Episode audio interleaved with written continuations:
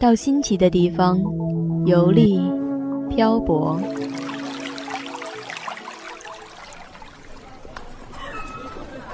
在不同的城市驻足欣赏，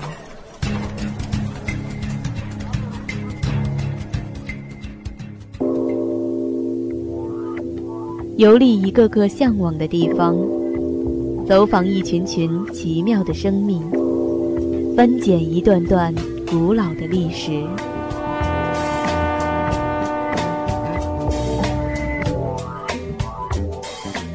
步履带你行天下。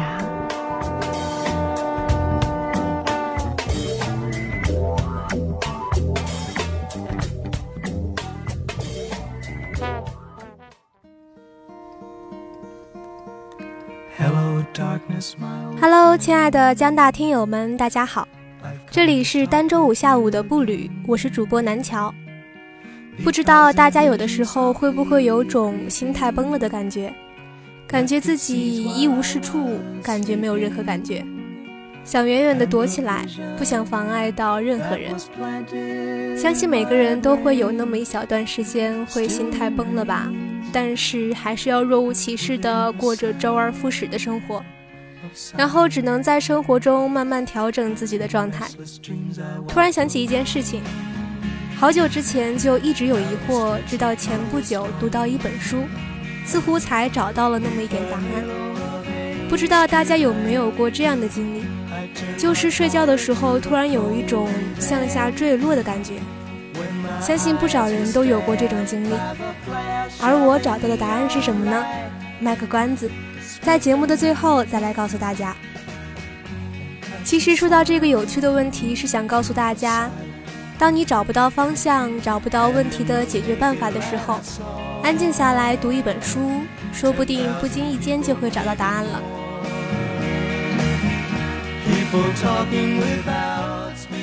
其实这一期的主题，好久之前就想过要讲，但是一直都没有想好切入点。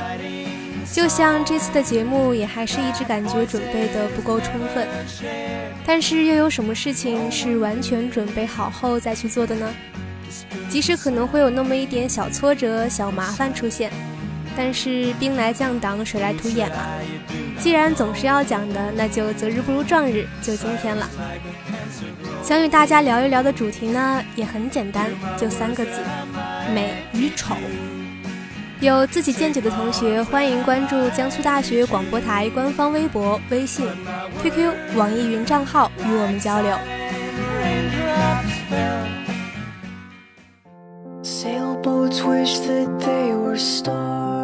讲到这期节目的主题，当然不会单单是指表面上看起来的美好或是丑恶，内在的美好也是一种美，不是吗？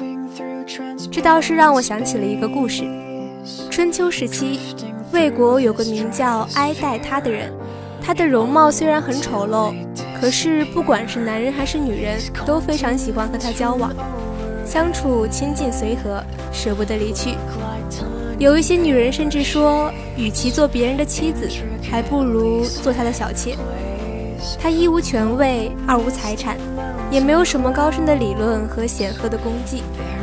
可是外表粗陋、其貌不扬的这位丑人，却受到几乎所有人的喜爱和赞美，这使得鲁国的鲁哀公惊疑不已，于是就派人把他从魏国请回鲁国加以考察。相处不到一个月，鲁哀公觉得他在平淡中却有不少过人之处，不到一年就很信任他了。不久，宰相的位置空缺。鲁哀公便让他上任管理国事，可他却淡然无心做官。虽在再三要求下参与了国事，但不久，他还是谢辞了高位厚禄，回到他在魏国的陋室中去了。对此，鲁哀公求教于孔子，他究竟是怎样一种人呢？孔子借喻道：“我曾经在楚国看见一群小猪在刚死的母猪身上吃奶。”一会儿都惊恐地逃开了，因为小猪发现母猪已不像活着时那样的亲切，可见小猪爱母猪不是爱它的形体，而是爱主宰它形体的精神。爱它内在的品性。爱戴他这个人虽然外表不美，但他的品德和才情等内在之美，必定已超越一般人很多，所以您和许多人才会喜欢他。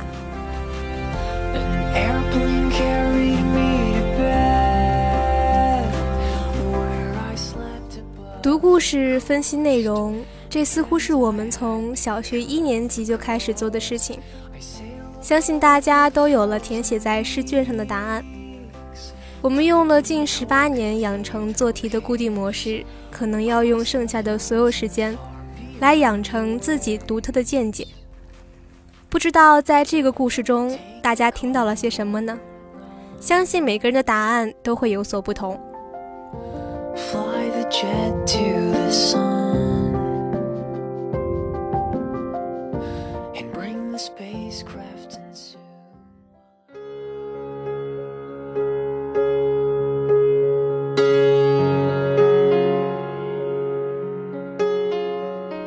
丑与艺术扯上关系的时候，似乎会更多一点。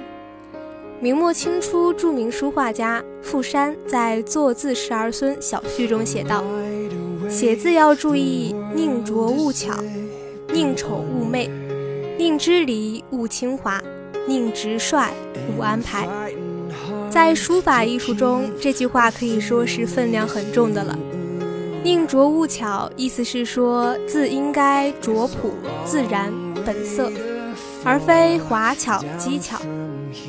宁丑勿媚，说的是字宁丑而不俗媚清态，丑中见静。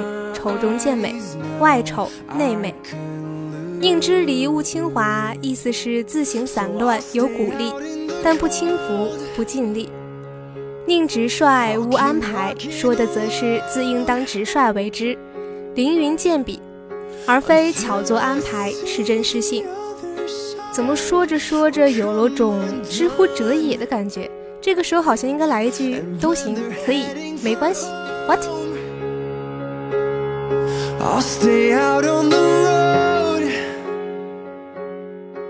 前面讲了丑中见美，外丑内美。当然了，残缺也是一种美。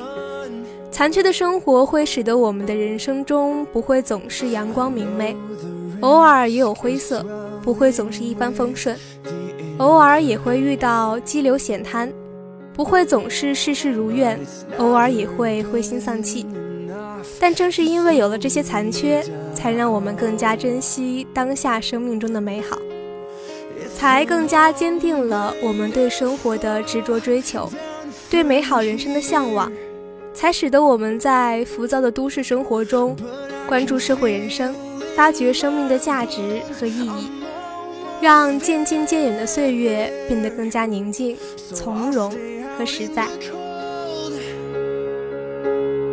I'll keep walking on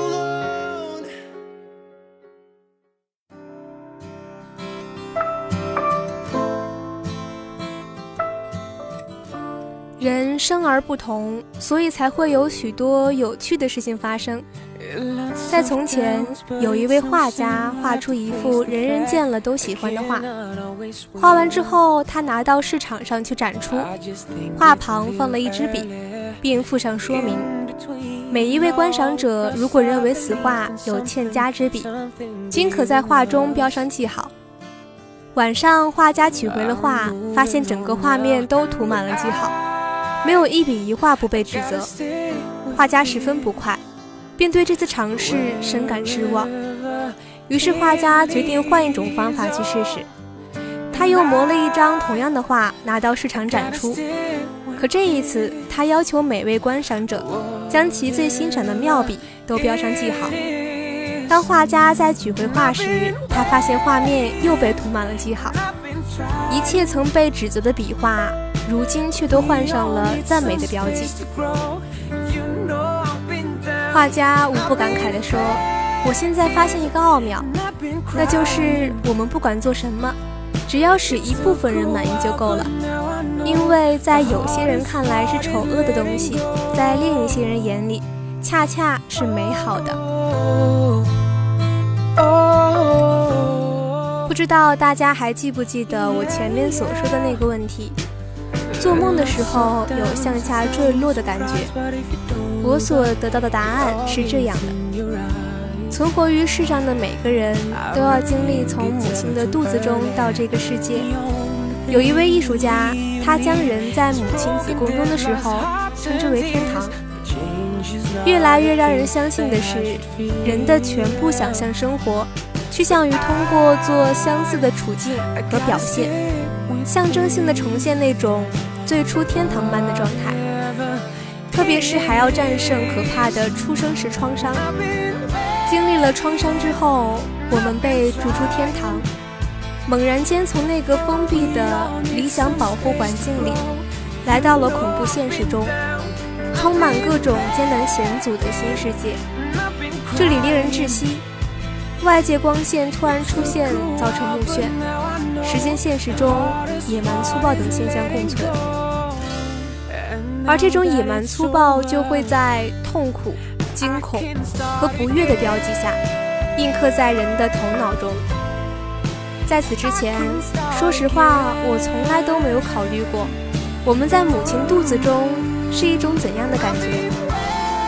生孩子对于母亲来说固然是痛苦的，由于这一阶段有着深刻印象的是母亲，所以人们往往忽视掉出生这件事中的主人公，没有考虑过这一过程对于新生的娃娃而言是怎样的一种感受。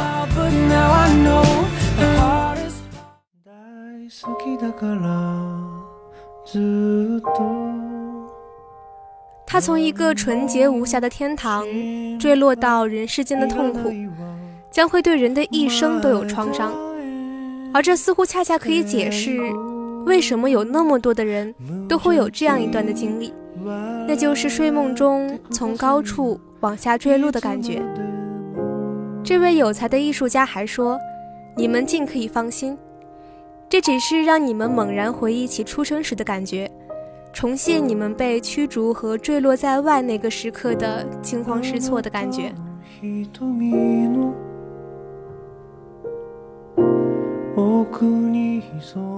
这个答案不管怎样，是目前而言，除去鬼怪邪说外，最能说服我的合理解释了。下面让我们一起进入新的板块——江大朗读者。如果你有非常喜欢的诗词段落想与大家分享的话，可以与我们的台军联系，在微博、微信、QQ 或是网易云平台搜索“江苏大学广播台”即可，或者拨打我们的台机八八七九七零零七，也可以联系到我们。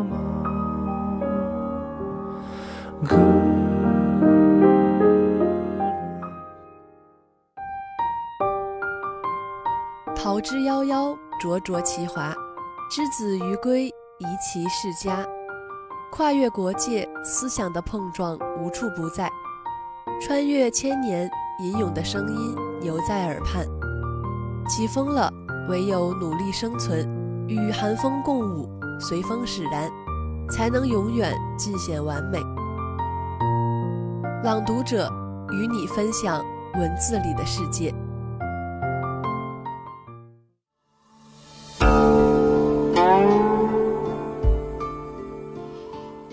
菩提本无树，明镜亦非台。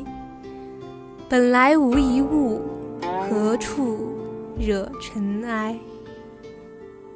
这首诗相信有不少人都知道。其实与其相对的还有另外一首小诗，只不过知道的人可能就没有那么多了。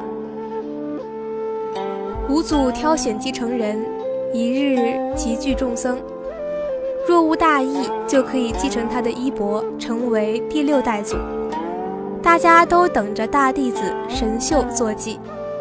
神秀在墙上书一偈曰：“身是菩提树，心如明镜台。时时勤拂拭，勿使惹尘埃。”五祖令门人炷香礼敬，敬诵此偈，但清告神秀曰：“汝作此偈。”未见本性，只到门外，未入门内。如此见解，觅无上菩提，了不可得。慧能虽不识字，一闻此偈，便知其未见本性。托人艺术一偈曰：“菩提本无树，明镜亦非台，本来无一物，何处惹尘埃？”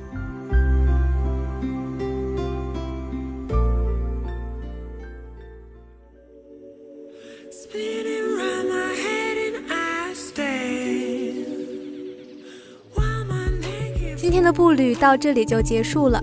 如果您有什么好的创意想法，或者您对我的节目有什么建议，欢迎关注江苏大学广播台的官方微博、微信或 QQ 公众号三二三三八八四幺六七三二三三八八四幺六七给我们留言。